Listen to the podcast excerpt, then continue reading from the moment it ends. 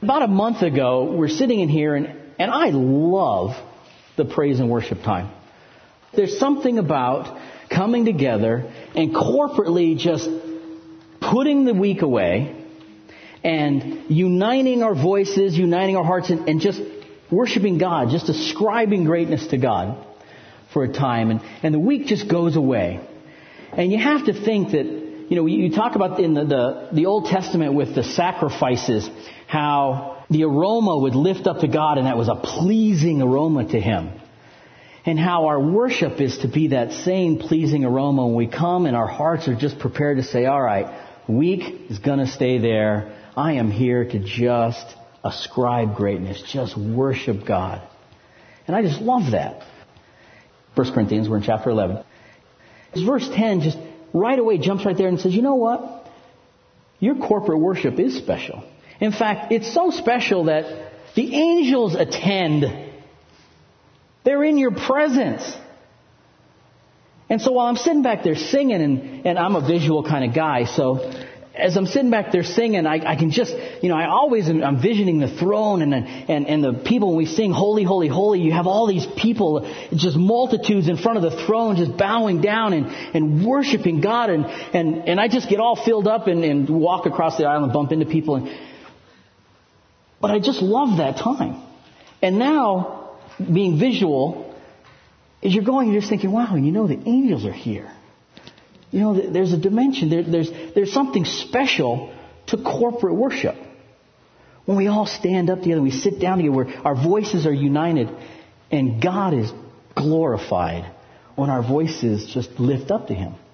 And so I'm going to skip over verse 10 now that I've done it here at the beginning, because, because I don't see how it all really fit together, but that, that verse I'm, as I'm worshiping God just, is, it's just a nice visual to remember that God is present here. Now, this section, again, we, we teach here at Windsor Community Church, we teach all the way through a book, and right now we're in 1 Corinthians, we're in chapter 11. And chapter 11 is a pivotal place in Corinthians. It's a pivotal place because first, we're talking about personal responsibility in the first 10 chapters. But now we're going to switch gears in chapters 11 through 14, and we're going to talk about exactly this. We're going to talk about corporate worship. What does it look like when you're all together? And if you have an NIV or you have subtitles on your passages, it probably says something like propriety in worship when you're together. And so this chapter 11 is a pivoting point in Corinthians. And it's tremendously rich. We'll start right away with verse 2. Let's pray first. Jesus, we do want to be a sweet aroma to you. God, we want to come here with our, our whole selves and we are just ready to give ourselves to you. God, would you accept us? Would you be here and teach us this morning? God, those things that we did bring in the week that keep us separated from you and those contentions or those arguments we had on the way here. God, would you let those fall away and just be here and speak to us through your word. Show us your character. Show us your grace.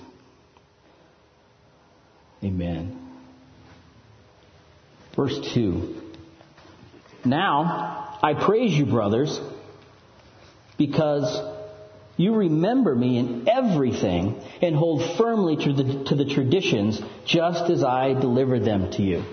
Now, as I was reading this, I'm sitting here thinking, all right, I've been studying 1 Corinthians with everybody else through the last however many months. And I think Paul forgot what Corinthians is about. Because Corinthians is not about, I praise you for holding firmly. It's, He's spanking the saints. And, and I, I got these cards. I got these cards because I'm, I'm having to restructure the way I, I've learned some of the Bible. And, and these cards give me all the major themes of every book in the Bible. There's 66 of them. And if you ask me any book of the Bible, I can tell you the theme and I can tell you what it's about. So that when I'm, when we're working through things, if I'm, if I'm listening to somebody, I can say, oh, I know where in the Bible that is. I know what God says about that. And I can turn you to it and, and show you what that is. And these are really important. And you know what it says for 1 Corinthians? Well, you do now because you saw it up there. It says spanking the saints. That's what 1 Corinthians is about. Now, Paul didn't have these cards, and so I think he didn't know when he wrote this verse what 1 Corinthians was about. And if we go back through the first 10 chapters, this is what we see in 1 Corinthians. We see chapter 1, quarreling. In fact, we see quarreling over and over and over again.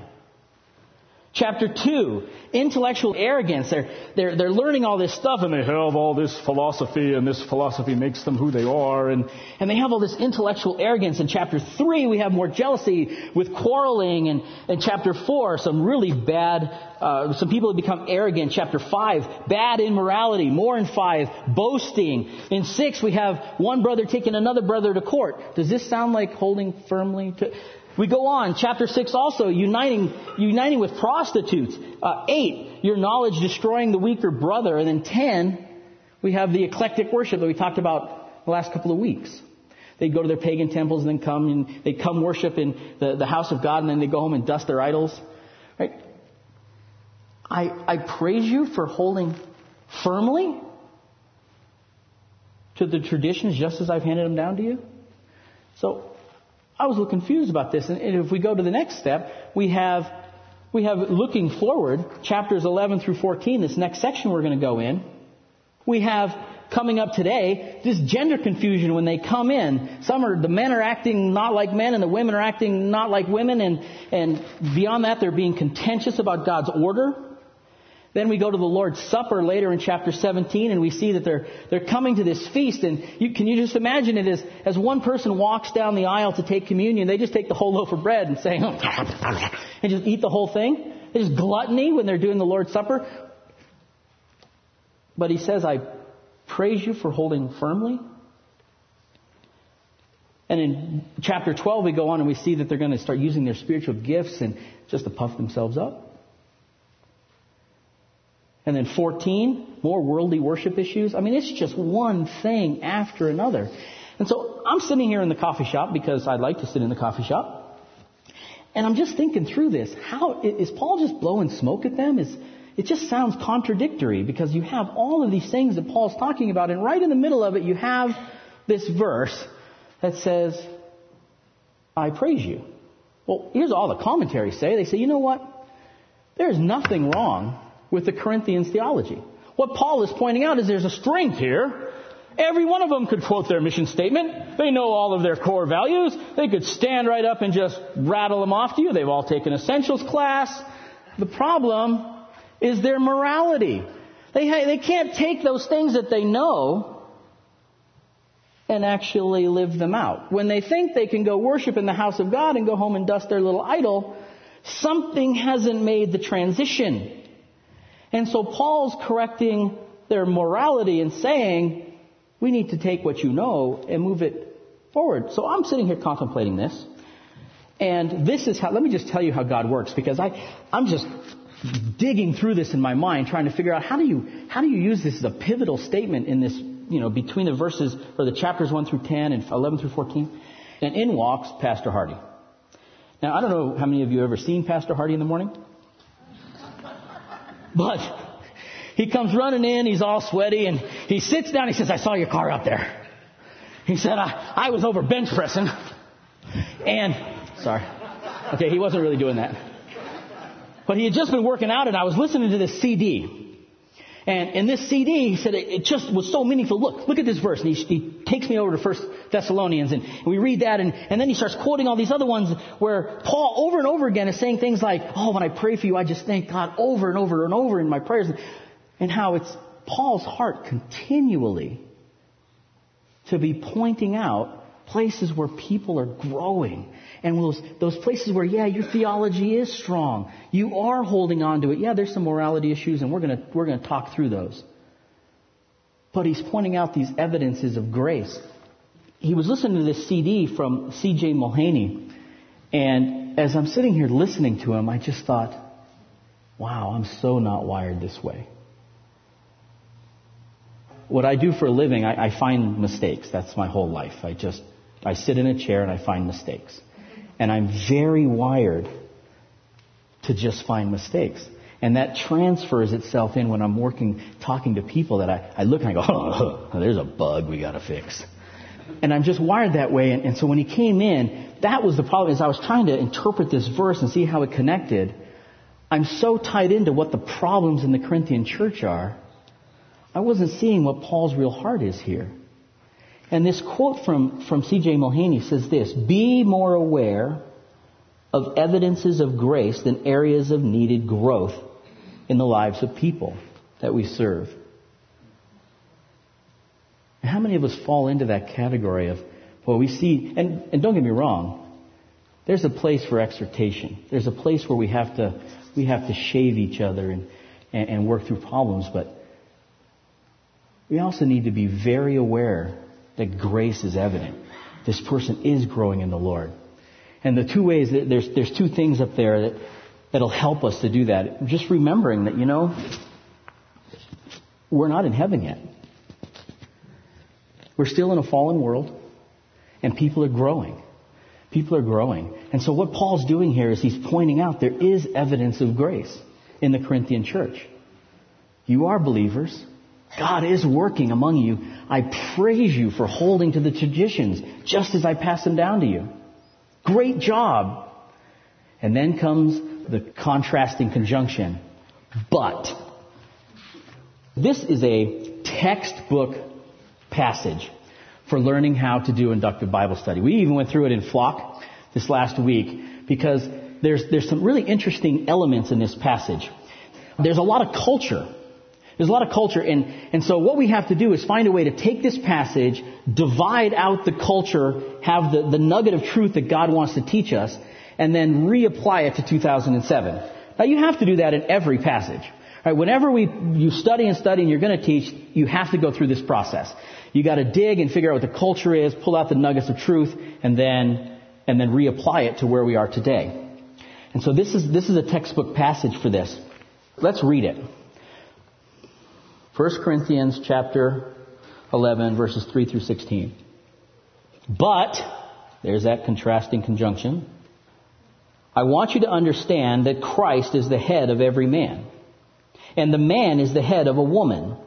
And God is the head of Christ. Every man who has something on his head while praying or prophesying disgraces his head. But every woman who has her head uncovered while praying or prophesying disgraces her head. For she is one and the same as the woman whose head is shaved. For if a woman does not cover her head, let her also have her hair cut off. But if it is disgraceful for a woman to have her hair cut off, or her head shaved, let her cover her head.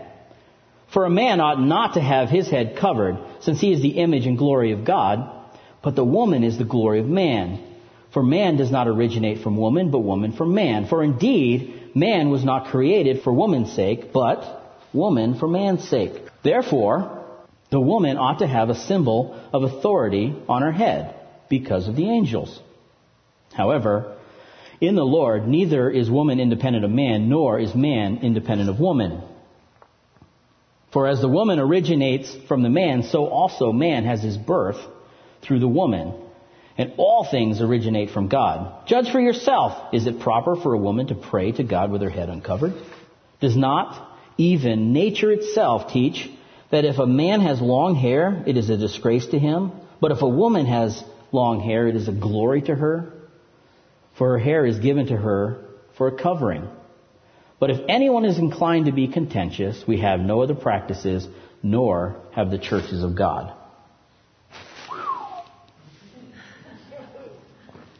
Okay. So, here's what we're going to do. We're going to step through this, and we're going to take it apart piece by piece. We're going to take out the context. We're going to take out the history. We're going to take all the pieces out, come up with the truth, and then try and reapply it. Okay? So the first step there is what did it mean to the people who heard it? A great cliche to remember is the Bible was written for us, but not to us. Right? It was written to, this letter was written to the Corinthians in a specific time, in a specific culture, a specific social setting. And so, as we interpret exactly what Paul was trying to say, we need to interpret it through the lens of what he was trying to say to the Corinthians. Historically, what do we have? We have heard this over and over and over again through 1 Corinthians. In Corinth is this vast array of pagan worship. You have temples wherever, and some of the some of the worship practices that go on in these pagan temples are a little mind-boggling. We don't have pagan temples around Windsor now, and so you, you don't really get a flavor for going in and, and worshiping with a prostitute. You, you just don't do that. And so in our culture, it, this isn't something that we just right away understand. Uh, we wouldn't we wouldn't expect a man to, to come in from, from outside and just became a believer and he's all excited and, and he did everything in his power to make the neatest, fanciest hairdo and come and sit down and, and look exactly like one of the temple prostitutes, like a woman from one of the pagan temples. We just wouldn't expect that here. Right? But that's, what's, that's, that's exactly what went on in, in Corinth. In Corinth, what you have is these pagans are getting saved. Right? They're on the street and they're looking into the, the church of God and they're going, wow, they have the answer. And as they do that, they're bringing in those pagan influences into the church. Well, that's what you would expect. Right? God never said to anyone, oh, excuse me, get yourself right and make sure that you're perfectly holy before you come into church because I won't have you come in here. Right? God never said that. He said, get yourself saved. Come to me. And then let me work on you and sanctify you and make you like Christ. And so it's exactly what you would expect. Right? You would expect these people are getting saved, they're excited, they come in and they don't know any better. And so they come into the church and a man stands up to pray and you look over at him and he's got a veil on his head. We got to write Paul a letter. What are we supposed to do about this? Right? They didn't know. They didn't know, but this is the, those, these are the things that are happening. And also, so we have that and we have Again, these people getting saved, and, and, and these ladies are coming in, and, and, and their heads are shaved, and they got t-shirts that say, down with men. So, something where, because they're, they're totally separatist, they're, they're having to separate themselves from the entire male, culture. Remember, we have Athena in Corinth. So we have this, this different feminist kind of uh, direction in the Corinthian church. That's very unhealthy. It isn't just that we have, you know, good professional ladies that are coming into the body. We have, can I use the word activists, right? They have the big banner on their chest that says, no, no, no, no men. And so they bring that shirt into church because that's what they wear out there. That's what they wear here. Right? They bring that influence in. That's what you would expect. In fact, that's hold on for a second, that's what you want. Right? If everybody just thinks, oh man, I'm going to go to church, what do I have to do? You know, I don't have pants that are fancy enough, or I don't have. If that's the case, your church has put on the wrong aura outside the walls. If people think they got to be a certain way before they can come and be accepted and be loved and, and learn about God's Word, something has gone very wrong. That's what you want. So culturally, he's speaking to some issues there. All right, grammatically, what are we going to do with the grammar? When we look at the verses, what do we have to? We have to pull out the very important words. In this, in this passage, the word head shines.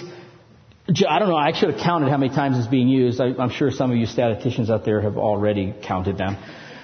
But this word is used over and over and over and over again. And so we need to know what does it mean? Does the word mean or origin? Like the head of the line, like headwaters? Does it mean authority? Like head of the, like authority? Or there's, there's, yeah, there's so many different things that this word could mean. And it's important that we know which one. Or, oh yeah, and it could also just mean this thing that I have hair on, that some of you don't have so much hair on. So, it could mean just physical head.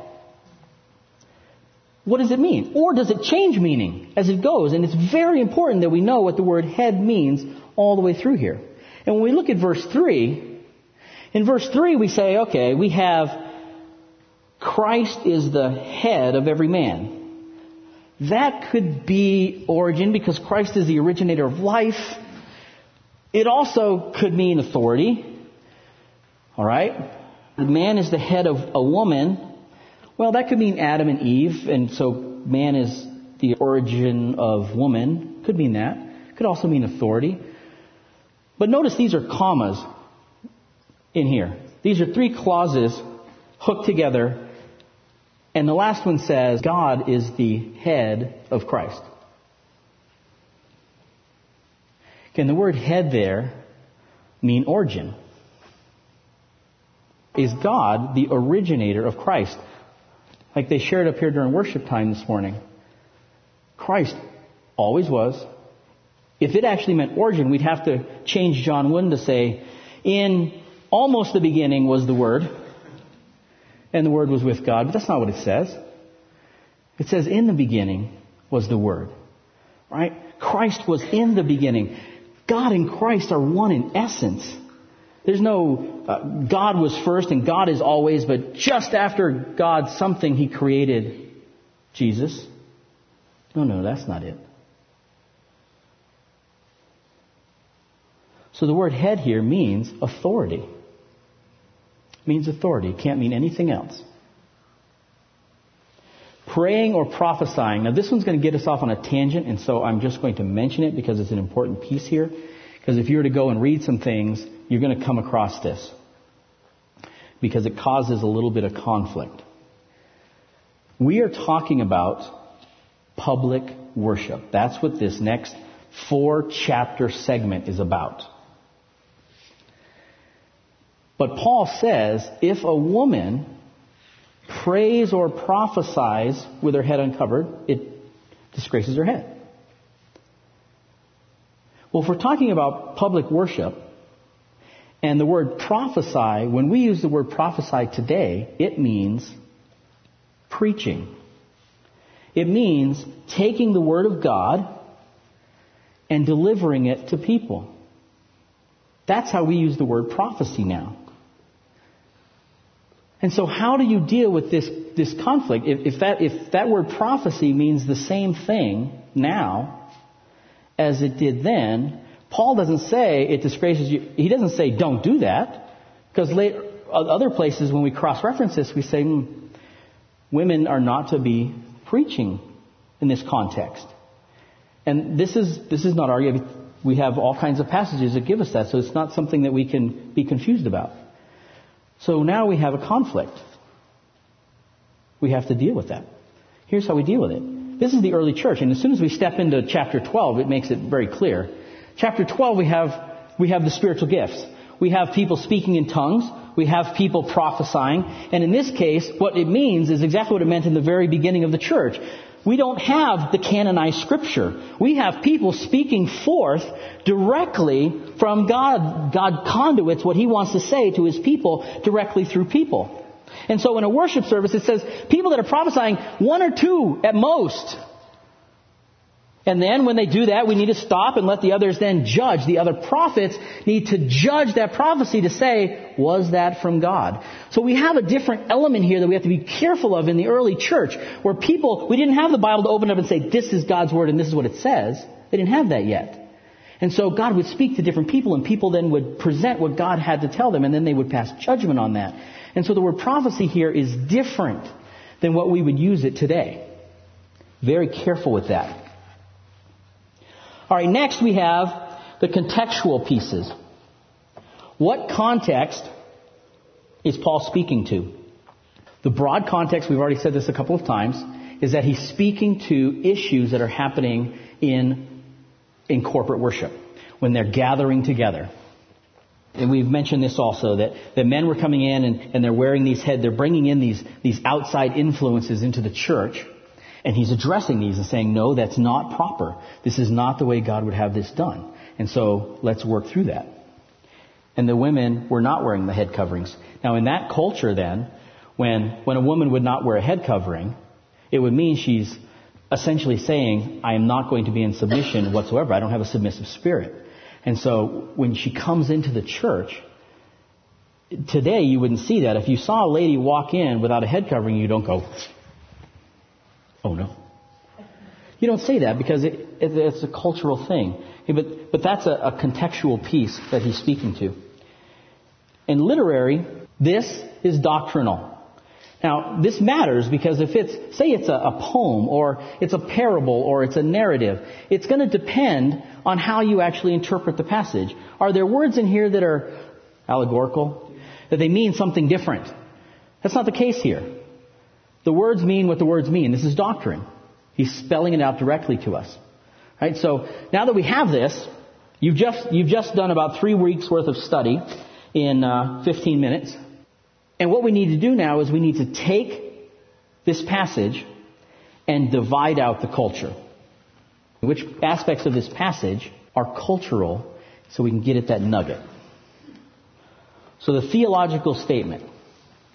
This means what is the timeless truth that it doesn't matter what generation reads this, doesn't matter what the cultural stance is, what does God want us to take away? Authority and submission are part of God's character, and thus is part of our created order. And this is to be reflected by Christian men and women, especially when they gather to worship.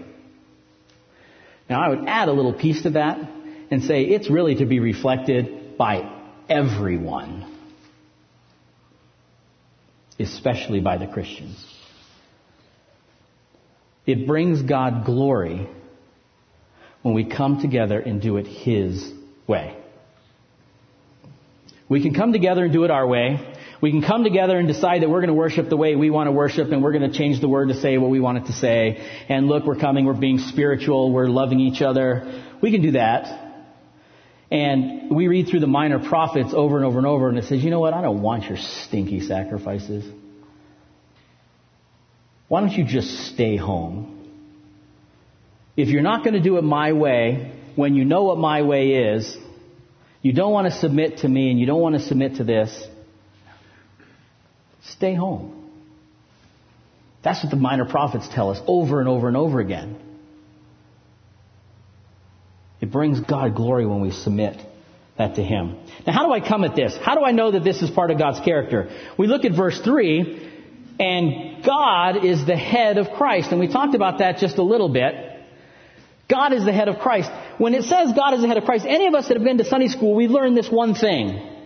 Christ is God. We sing in Christmas time all the time. We sing Emmanuel, and we hear this big word, and, and it took me a long time to even know what this word meant.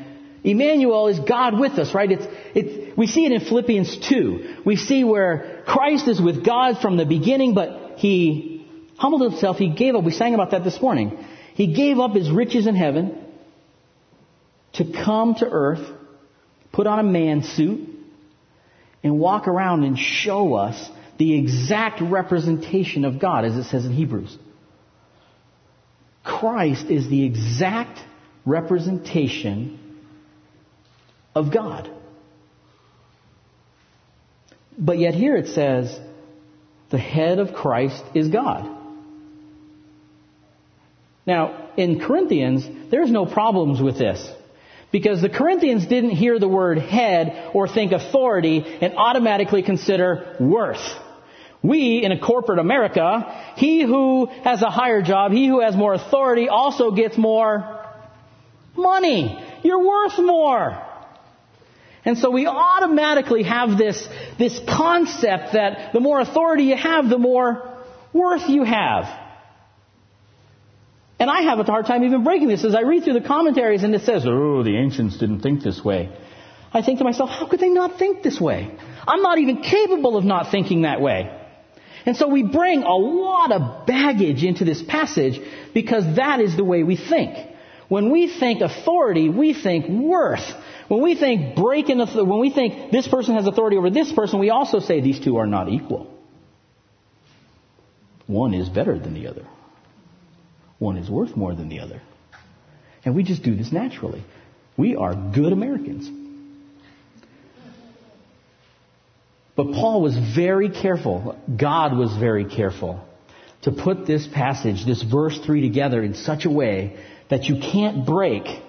Man is the head of a woman. God is the head of Christ. You can't break those apart.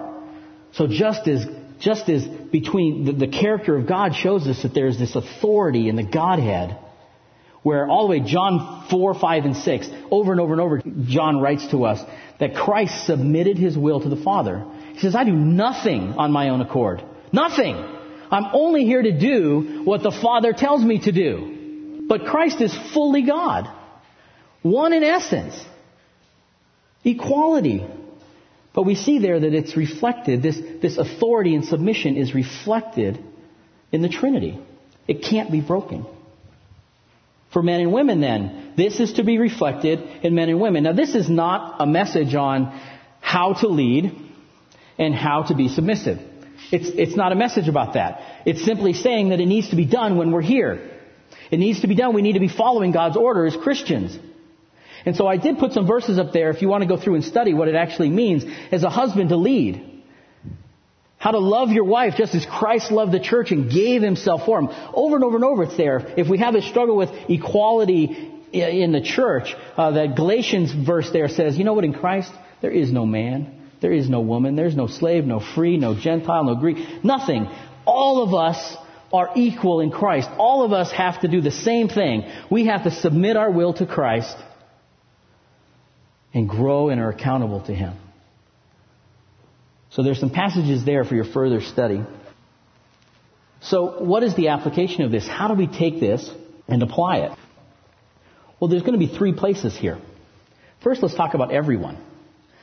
How does just a normal person apply this statement? That there is order in the universe. God has created authority and submission. It's part of who He is, and therefore it's part of who we are. What do we do with that? No matter what generation you're in, whether you're in the Corinthians, whether you're back from when Abraham came about, any generation, everybody has to respond to God the same way. By faith. Everybody. It doesn't matter who you are or where you were born. God demands one thing that you submit your will to Him. Your dreams, your desires, who you are, what you're good at, what you're bad at, what you're terrible at if we go all the way. Take all of that and say, God, I trust you with all of that. Now do with me as you will. Everybody has got to submit their will. That is the definition of a Christian. And I told you I was reading through the, I'm going through the minor prophets because the minor prophets have always confused me. And so I'm reading through them over and over and over to get a, a feel for, you know, where's God's character through the minor prophets. And one thing I keep coming up with is this odd statement, or, yeah, that God would ruin their fields hold back the rain, kill their animals, make them sick, put holes in their clothes, keep food away from them, over and over and over. And then he said, just so you would come back to me. But you wouldn't. So now I have to drive you into exile. Next prophet. Same thing. I have to ruin your fields. I have to do all these things to you because I want you to come back to me. I want you to submit your will to me. As I was preparing, I, was online looking at different illustrations and I came across this story. And some of you that are horse people, tell me later if this isn't really true, but I, I watched it. I saw a video, so it's got to be true. It was on the internet. And so, so there's this, there's this arena and a lady is sitting on a chair in the middle of the arena. And this guy has a whip and they let this horse go in there.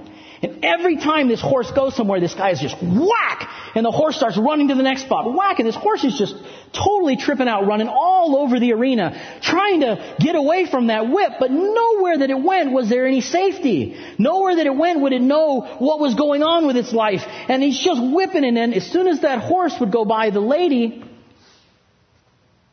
everything would get still. But then you step away and all of a sudden this chaos starts again. Whip, whip, whip. And eventually that horse comes and sticks its muzzle right in that lady's lap and never moves. And when the guy started talking, he said, that's because the horse knows now where safety is. The horse knows where its leadership is, and that's what the horse wants. I'm not a horse person, and Dean's not here to laugh at me, so I can say that. But then the, the woman stands up and starts walking around, and that horse just follows that lady like, oh, this is, this is safety. This is where I was meant to be. No matter when I'm with it, a whip stops. Now, right away, you should be getting the picture. That's the minor prophets. God's saying, look, I'm going to create this calamity everywhere until you come to me. Because I want you to know, brothers, I want you to know, people, that I am where your leadership is. I am where your safety is. And everywhere else, you're just going to find destruction. And he keeps that up. Everybody's got to submit their will to him. What about for men? What is God's desire for you? God's desire, men, is that you lead. Christ is the head of every man. That's the everyone. Man is the head of a woman. He's speaking to you directly. You know, if we look through this here, there's, there's numerous statements about the man in this passage. It is God's desire that you lead. Now, what does that look like? As I was growing up, I was handed a package of masculinity that was wrong. And I got married, and I still had this package of masculinity that was wrong. I, I grew up, I was, some of you are army brats, and I grew up on a military base, and so you're either a tough guy or you're nothing. And so I knew I had to be a tough guy, but the problem was I wasn't a tough guy. And so I kind of receded into this faking it. I'm a wannabe tough guy, and that's as bad as you can get. But so then I'm, I'm totally confused about what it meant to be a man. And I was 18 or 19 probably before I met my first, oh, that is a man. I had just become a Christian. God moved me to this funny place. And I got to see what real masculinity was. I saw what it meant to love your wife. I saw what it meant to love your God, work hard, and so many of us in the church now come from these environments where you don't, you just, you, like me, either, either didn't get a package at all and have no idea, or you were handed the wrong package.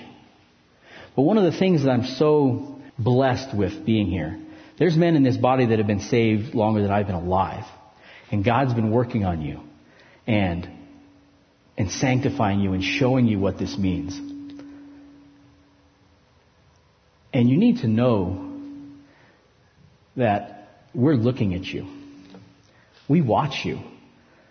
Because we want to know what that looks like. What does it look like to love your wife? That's one of those blessings about being in a church. We get to see other believers acting out their faith and seeing how they're loving their wives and how they're leading their children and how they're leading at home. We watch you intently. Your kids are watching you. Those of you that have this canned and really do understand masculinity, watch for those of us who are, that are maybe struggling a little bit. Take us under your wing. Because that's discipleship. Man, we got to train each other because there's a battle. We really do need to be point men in our families. God's will is that you lead in your homes and that you're unmistakably men. And you don't learn that from the world. Women. One of my biggest questions in this, in this study was, what is the head covering? What is it? We, culturally, we don't have head coverings anymore. But yet, the truth says you need to have a sign of authority. We need to, people need to know that you are in submission to your husband. What does that look like? And when we talked about this in flock, with just some great ideas, one of them was, when I'm in public, I'm praising my husband. I'm not cutting him down. And when I talk about him, it's obvious that, that I have a submissive spirit. Another was, it's just the meaning of a noble woman. What does it mean to be noble? And again, in our body, I am so encouraged that we have those examples here. Again, we look back at the evidences of grace and where we are in our body. There are so many women here, very professional. Very, we have every different kind of woman and every different kind of man in this body. But yet we have true men and we have true women. And I just love that. Was my kids grow up, they're going to grow up seeing what masculinity is and what femininity, what I should be looking for in a wife. The Proverbs 31 woman, right? And so that's what I leave you with is thinking through what are the head coverings? Men, just like those guys would bring their pagan thoughts into the building and they come in and it's time to pray or prophesy, they put this head covering on. Well, they got to take them off. What are the head coverings that we men got to take off? Where are the places that we need to shore up leading our family? Leading it at the business or leading here at the church? Where are those things where, you know, passivity has taken over, just give me the remote control and you deal with the kids? Right? Where has that taken over our life? Think of that as a head cover. We've got to take that off. All of us have them, even those that are just, just excellent at the whole leadership and, oh, we all have things that we got to take off. Mine specifically is prayer. Right, there will be times my wife is very sensitive to God and things will happen and she'll come to me and she'll say, we need to pray about this. And the hair goes up on the back of my neck. Oh, I knew that. I was getting to that.